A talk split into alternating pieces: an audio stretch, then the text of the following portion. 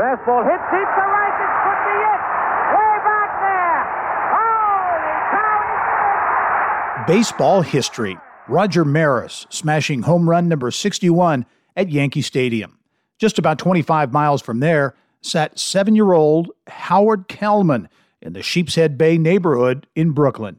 Born a rabid Yankees fan, the shot by Maris inspired Howard to dream big. He wanted to be that radio voice calling the shots. Leesman's pitch ground ball wide of third. Glove by Flourmont to second one. Hanson to first. Double play. 0-2 pitch. Swung on. Hit in the air to right center field, and that is trouble. It is. I think when you call a game, you should be enthusiastic. You should paint the word picture and tell stories. I think your knowledge of the game is so vital to a baseball broadcast because of the fill time between pitches. A walking encyclopedia when it comes to baseball, a native New Yorker, now a Hoosier sports radio legend, the longtime voice of the Indianapolis Indians, Howard Kellman, his path to the broadcast booth, how the game has changed, and his take on the greatest players to ever play in Indy. He's my guest this week on the Business and Beyond podcast.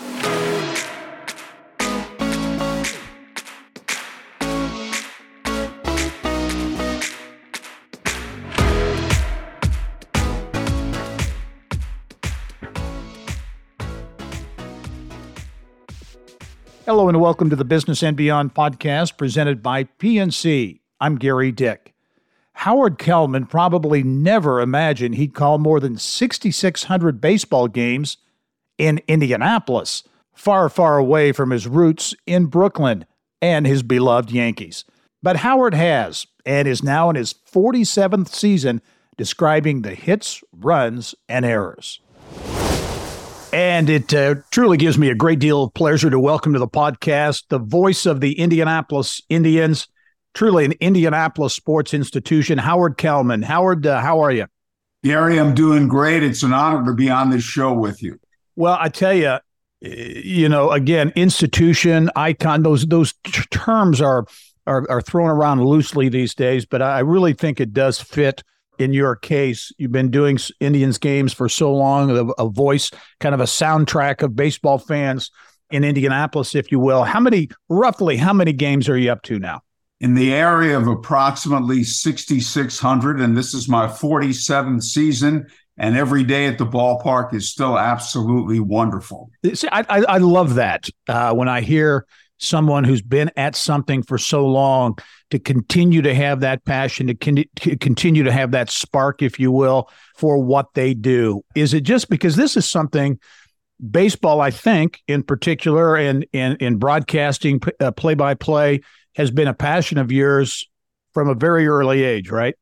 Yes, I made up my mind when I was 14. I wanted to be a sports broadcaster. It seemed like the greatest way in the world to make a living, and it's been a dream come true. And then specifically, I wanted to broadcast baseball, and it's just been wonderful all these years here in Indianapolis.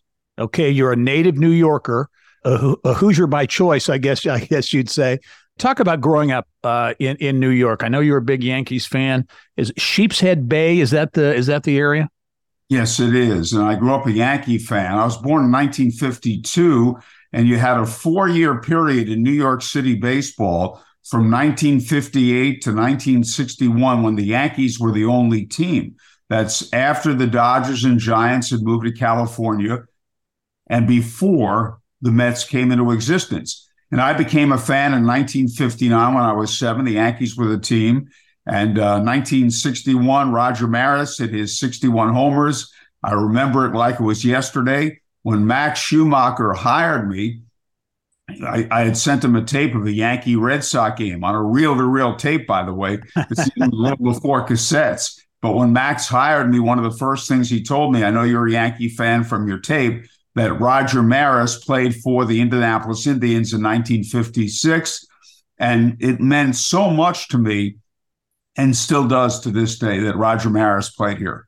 Yeah, it's amazing the number of, of, of big time players who made their way through Indianapolis uh, over the years, playing for the Indianapolis Indians. But interested, Howard, in in those early days in uh, in New York, you went to college, Brooklyn College, and while you were in college, so you talk about that broadcasting bug, you actually did St. John's basketball, right? Radio Yes. and TV. Tell, t- tell me about that. Was that was Luke Car- uh, Carnesecca the coach then? Yes, he was. And I did that for a couple of years. Beginning my junior year, I was at Brooklyn College, was hired to broadcast St. John's basketball. Then I did their football games on TV the following year.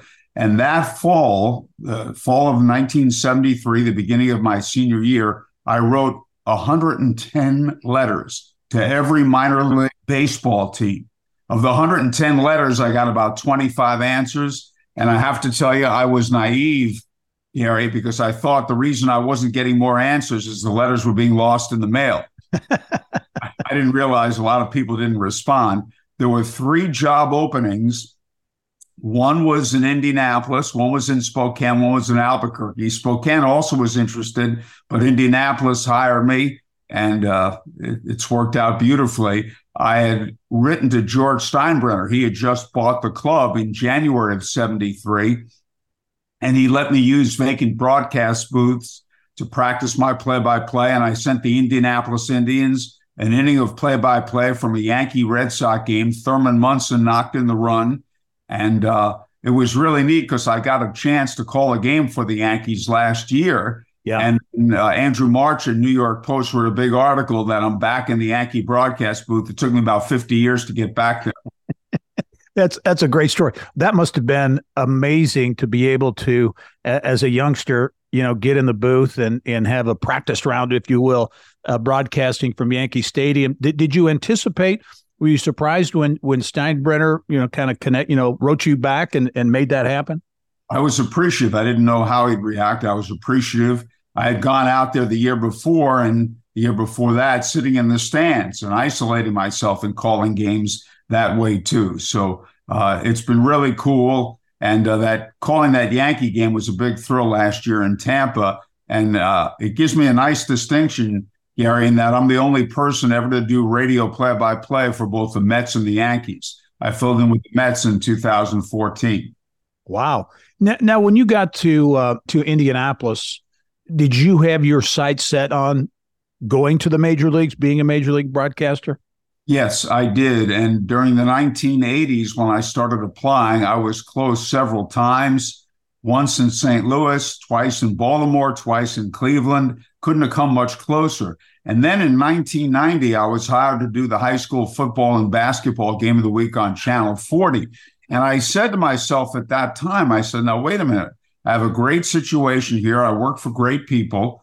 And now I'm announcing basketball and football too. So why do I have to leave? And then I didn't put my name out there for 20 years after Yeah. that. And, uh, Yeah. Just built things up here.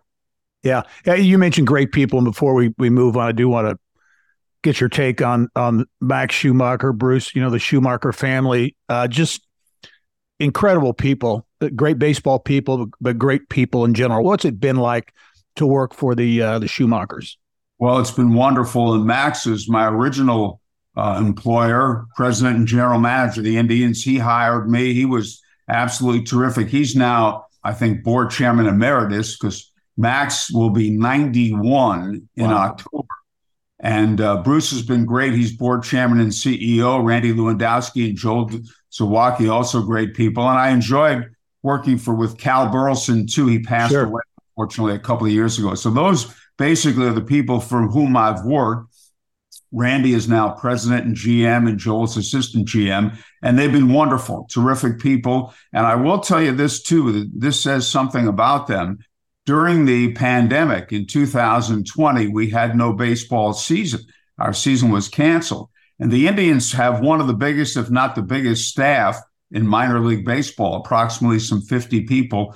And they were the Indians were one of about three or four teams in all of minor league baseball that did not fire anybody or furlough anybody during the pandemic with the canceled season. So that speaks volumes about the Indianapolis Indians management. Yeah. Yeah, very much agree with that. So, Howard, 6,600 or so games. What, um, I know you have an encyclopedic memory. What do you remember about game number one? Well, I remember it very well. It was April 17th, 1974 at Bosse Field in Evansville. Oh, wow. The season much later then than we do now. And uh, there I was I was calling all nine innings. The funniest thing is, I almost didn't get on the air. I'm not the most technically savvy. They, they explained to me how to set everything up. I get into the booth. The first thing I have to do, and I had never been away from New York at that time, the first thing I have to do is call the radio station in Franklin. We were on WIFN in Franklin and WNON in Lebanon then, and I can't even make the long distance call. I don't know what's wrong. And then I was told, and this wasn't the case in New York at the time, but you had to dial a one before you make to make a long distance call in Indiana and most places. I didn't know that. So I was struggling for 15 minutes trying to make a long distance call. Finally, I called the operator and then they explained to me. And fortunately, we got on the air. The Indians won the game. They swept the three game series in Evansville. The first game I ever called in Indianapolis was that Saturday, April 20th. And one of the reasons that stands out, it was against the Omaha Royals, who had a young third baseman named George Brett. Oh, wow. Yeah. Uh, you, you, think about that, Howard, and, and I you know mentioned the players who played for the Indians, but also the opposing teams who've come through Indianapolis uh, over the years. You've got to see a lot of young, ultimately uh, Hall of Fame type players, right? Exactly. Uh, a couple here with the Indianapolis Indians and visiting teams too, as you said, Gary. But here, Randy Johnson ah. pitched for all pitched for us all of 1988, and for three weeks in 1989 before he was traded. Randy's one of the greatest pitchers of all time. He won over 300 games. He won five Cy Young Awards. And then in 89, Larry Walker played for us most of the year. He was inducted into the Hall of Fame a few years ago, left hand hitting outfielder, had some great years with the Rockies, especially in 1997. And they were teammates briefly on that 89 team. Those are the two Hall of Famers from the Indianapolis Indians during my tenure here. We've had other Hall of Famers who played here before I got here, like Harmon Killebrew, and, and there are others. And then on the visiting side, one guy who really stands out was Barry Larkin. Mm. Played against us in 1986 with Denver. Montreal was our parent team back then, Gary. And Barry was coming up with the Reds, and you could see the enormous talent that he had. Now, that same season, the Iowa Cubs had a young right handed pitcher named Greg Maddux. And oh, Greg Maddux won over 350 big league games, but you couldn't necessarily tell at that time that he was going to be a great pitcher because he wasn't overpowering. He really hit his spots. He had movement and he had control. So I mentioned George Brett, and those are a few of the guys. I'll tell you another one, Ryne Sandberg. Yeah. Ryne yeah. Sandberg played against us before he got traded to the Cubs. He played for the Phillies AAA team in 1981, Oklahoma City, and he was a third baseman at that time. And the Cubs oh. later moved him to second base. Interesting. Hey, how about the affiliations? You mentioned the Expos for a while, but for many, many years, of course, uh, the Indians were affiliated with the Cincinnati Reds, which made a lot of sense. Uh, close uh, there on I seventy four. Currently, the the Pirates. When did the did the Reds affiliation switch to the Expos? Yes, initially, we had them back again. From 1968 to 1983, the Reds were our parent club. And by the way, we missed Johnny Bench by one year. He played AAA baseball in 1967 with Buffalo. So from 68 to 83, the Reds were the parent club. Then from 1984 to 1992, the Montreal Expos were our parent club. And we had an incredible run there, five championships in those yeah. nine years, led by Razor Shines. And then 1993 to 1999, it was Cincinnati again, 2000 to 2004, Milwaukee. And since, as you said, 2005, Pittsburgh. And this is the longest running uh, affiliation we've had. Oh, so I, I forgot about this. So Milwaukee was was the parent for a while. 2000 to 2004. We won the championship in 2000, and that's our last championship. Wow. I, I called six championships we won in the 1980s, eight overall, and it's been incredible. But we haven't won one now in 23 years. it's been a while, but 2000 was the last championship. I think it's I think it's time. I think it's time for another one. You mentioned some of the great players. How about some of the quirky players? Any anybody stand out? Quirky names. Razor Shine was always a Shines was always a a fan favorite. Uh, certainly when he played for the Indians. Any any any players stand out for kind of being quirky? Razor stands out the most because he played here for nine years, and uh, his name was Anthony Ray, and his nickname was Razor. And Gary, he's the most popular player in the history of our franchise. We had a day for him when he retired in 1993 at Bush Stadium, and only twice in the history of our franchise 1933, Frank Sigafoos, and 1993, Razor Shines have we actually had a day for a player. And what happened and added to his popularity, now he was a very good player, but his first year with us was 1984. He was the Indians team MVP. Fairly early in the season, Curt Hunt, who was our PA announcer, instead of saying now batting Razor shines when Razor came to the plate, he said now batting Razor shines. Razor lined a ball into the gap for an extra base hit, and the crowd applauded. Razor came up the next time. Kurt did it again, and Razor got a line single to center, and then it just took off. I do remember that introduction, that Razor shines. That that was great much more with uh, Howard Kellman uh, coming up. I want to talk about old Bush Stadium and the move to uh, Victory Field, uh, what that was like. Also, talk about kind of a scary incident. Uh, sent Howard to the hospital right before a game in 2016. We'll talk about that and a lot more when the Business and Beyond podcast returns. Stay with us.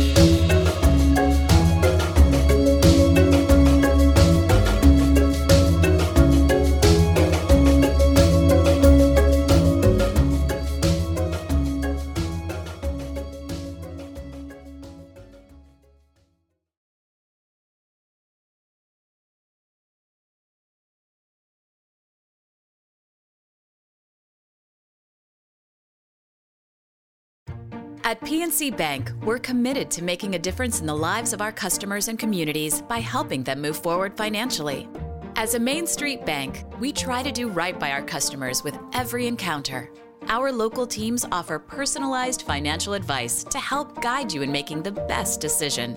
We're proud to be part of your community. PNC Bank. See how we can make a difference for you at pnc.com. Copyright 2022, the PNC Financial Services Group Inc., all rights reserved.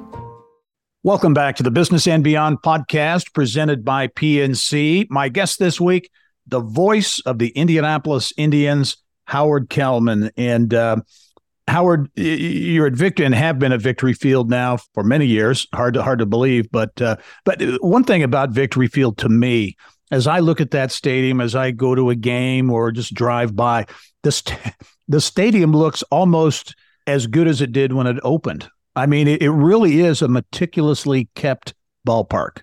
Well, you're exactly right. And Max Schumacher did a very smart thing when he negotiated the lease with the city.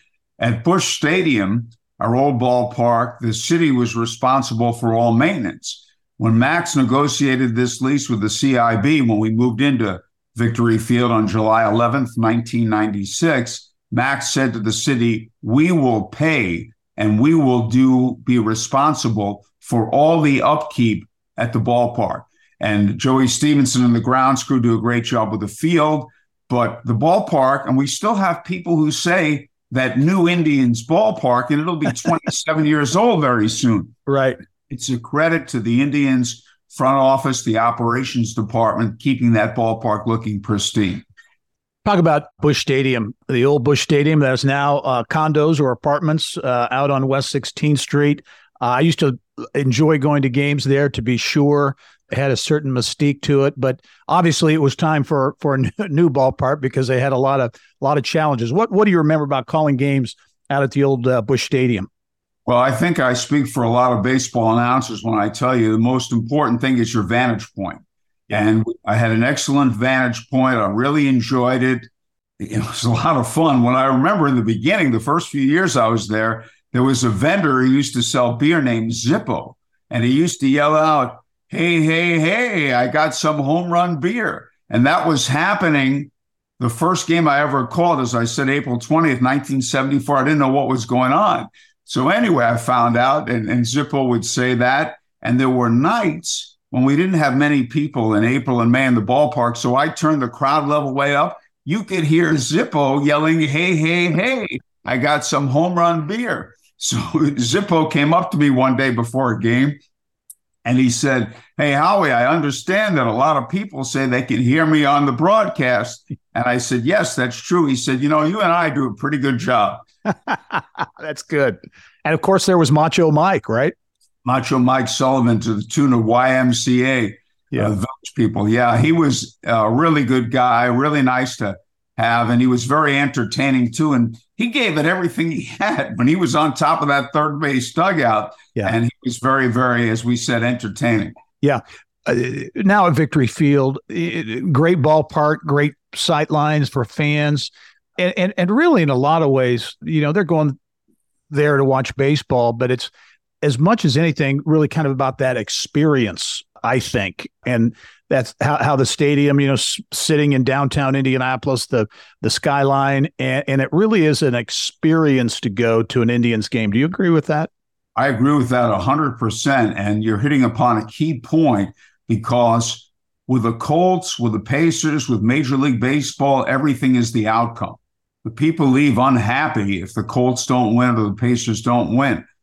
Here, while the fans are pulling for the Indianapolis Indians, it is the experience, as you said, Gary, of going to Victory Field more than the actual outcome that is the determining factor. So the ballpark, as we talked about, is beautiful. Fans are having a wonderful time. We just completed a six game homestand. We drew almost 60,000 people, 10,000 wow. a night averaging. And so, yes, it is the experience that people come to the ballpark for. And our attendance is not adversely affected if the team isn't doing well in the standings the way the Patriots and Colts attendance would be affected. Howard, in your view, how has minor league baseball changed uh, over time? Changed since you got into that booth for that first game uh, down in Evansville?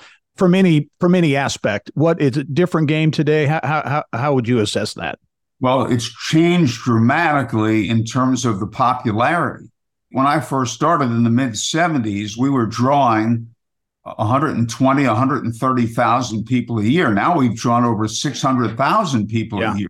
Mm-hmm. So that's the biggest change, along with the fact that you have these beautiful new stadia moving, opening up throughout, you know, not only in Indianapolis, but throughout the country as well. And the fact is that ticket prices are very affordable and Victory Field is very fan friendly. So, yes, minor league baseball in that regard has changed dramatically. And that is the most important change how well teams draw and what a great situation it is now. When I first started in the mid 70s, we were starting to turn the corner. The 1960s were full of red ink and tough uh-huh. times for the Indians. And in 1974, we, we may have made $5,000 or something like that. Yeah. The key was the Cincinnati Reds exhibition game because the Reds would come in here with Pete Rose, Johnny Bench, Joe Morgan, Tony Perez, Sparky Anderson. And that game was the difference between us being maybe five, ten thousand dollars in the black or maybe a hundred thousand dollars in the red. So wow. Yeah. If that game was rained out, we would not be able to make it up because of the Reds schedule, and the Reds would give us five thousand dollars but we would be losing thousands and thousands of dollars in ticket revenue. And so when I first started that season, Vern Rapp was our manager, and he said to me, The only time you'll ever see Max Schumacher nervous is if it's raining the day of the Reds game. Sure enough, the forecast, June 20th, 1974, the for- forecast was for rain. It poured five blocks from Bush Stadium, but we just had a little sprinkle. The Indians won the game. Johnny Bench hit a home run, and Max Schumacher said afterward, that made up for all the bad luck I've ever had in my life. That's outstanding. Outstanding. I uh, want to take you back to a day maybe you'd like to forget. June 12, 2016, Sunday afternoon game, right before the broadcast. Tell me what happened there. You had uh, chest pains?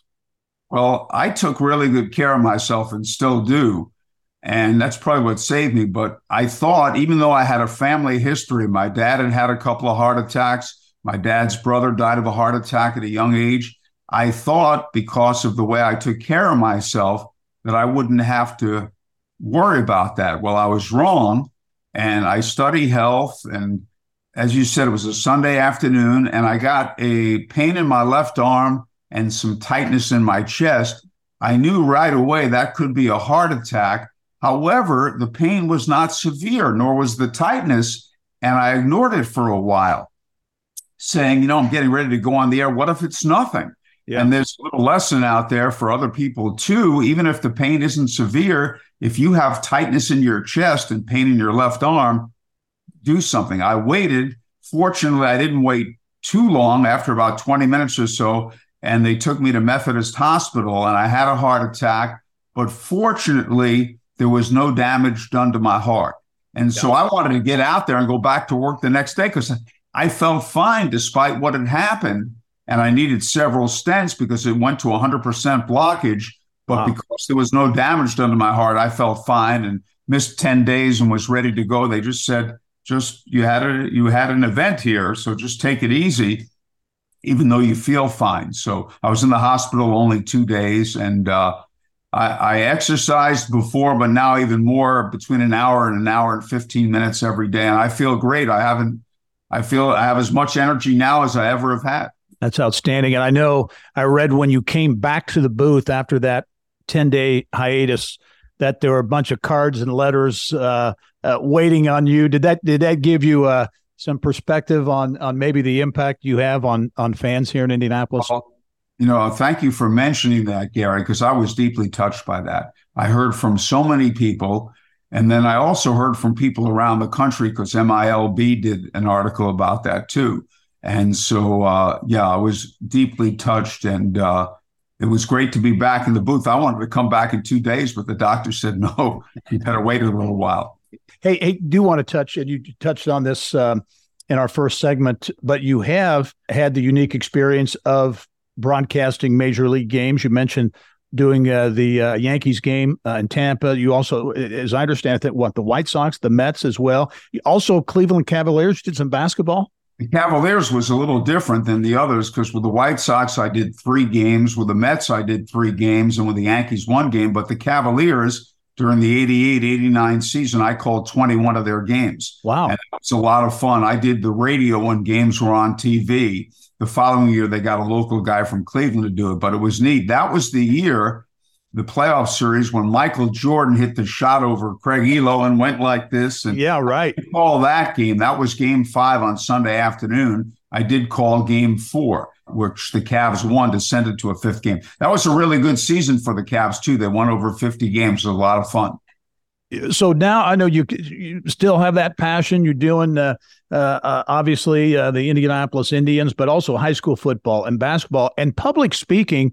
Uh, you've got a very successful public speaking business as well.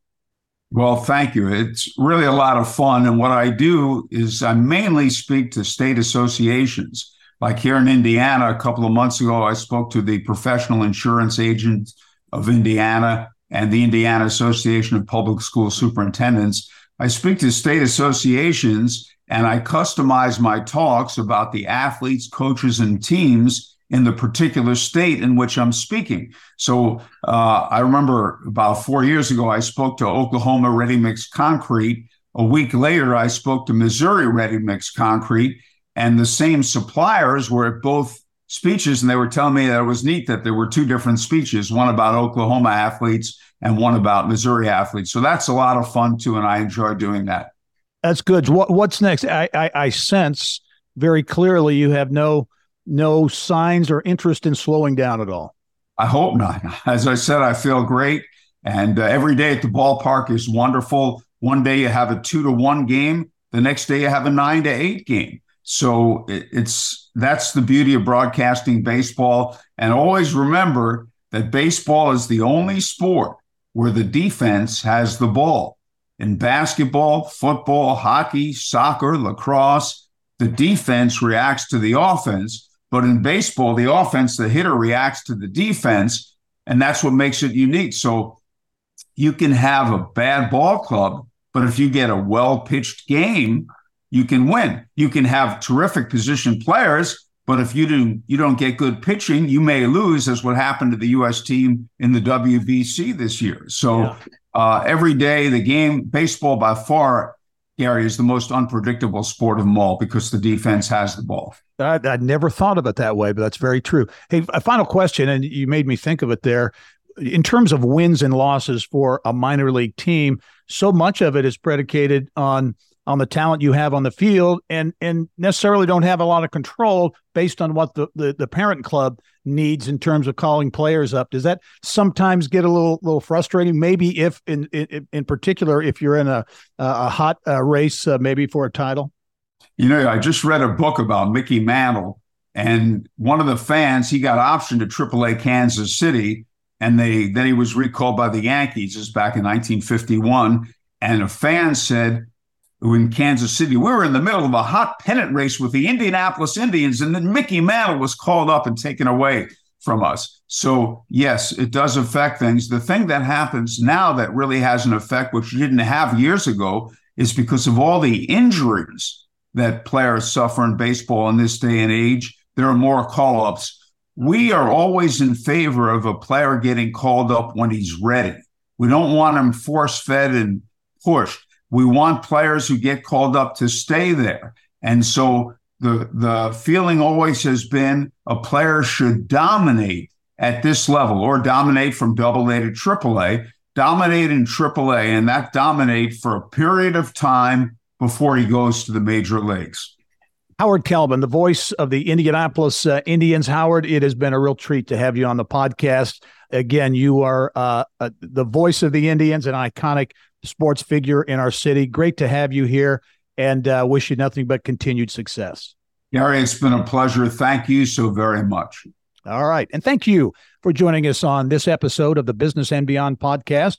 We are a weekly conversation with achievers in business, sports, entertainment, and beyond. And you can download all of our episodes and get Indiana business news 24 7. All you have to do is go to InsideIndianaBusiness.com. I'm Gary Dick. Thanks for joining us. We'll see you next time.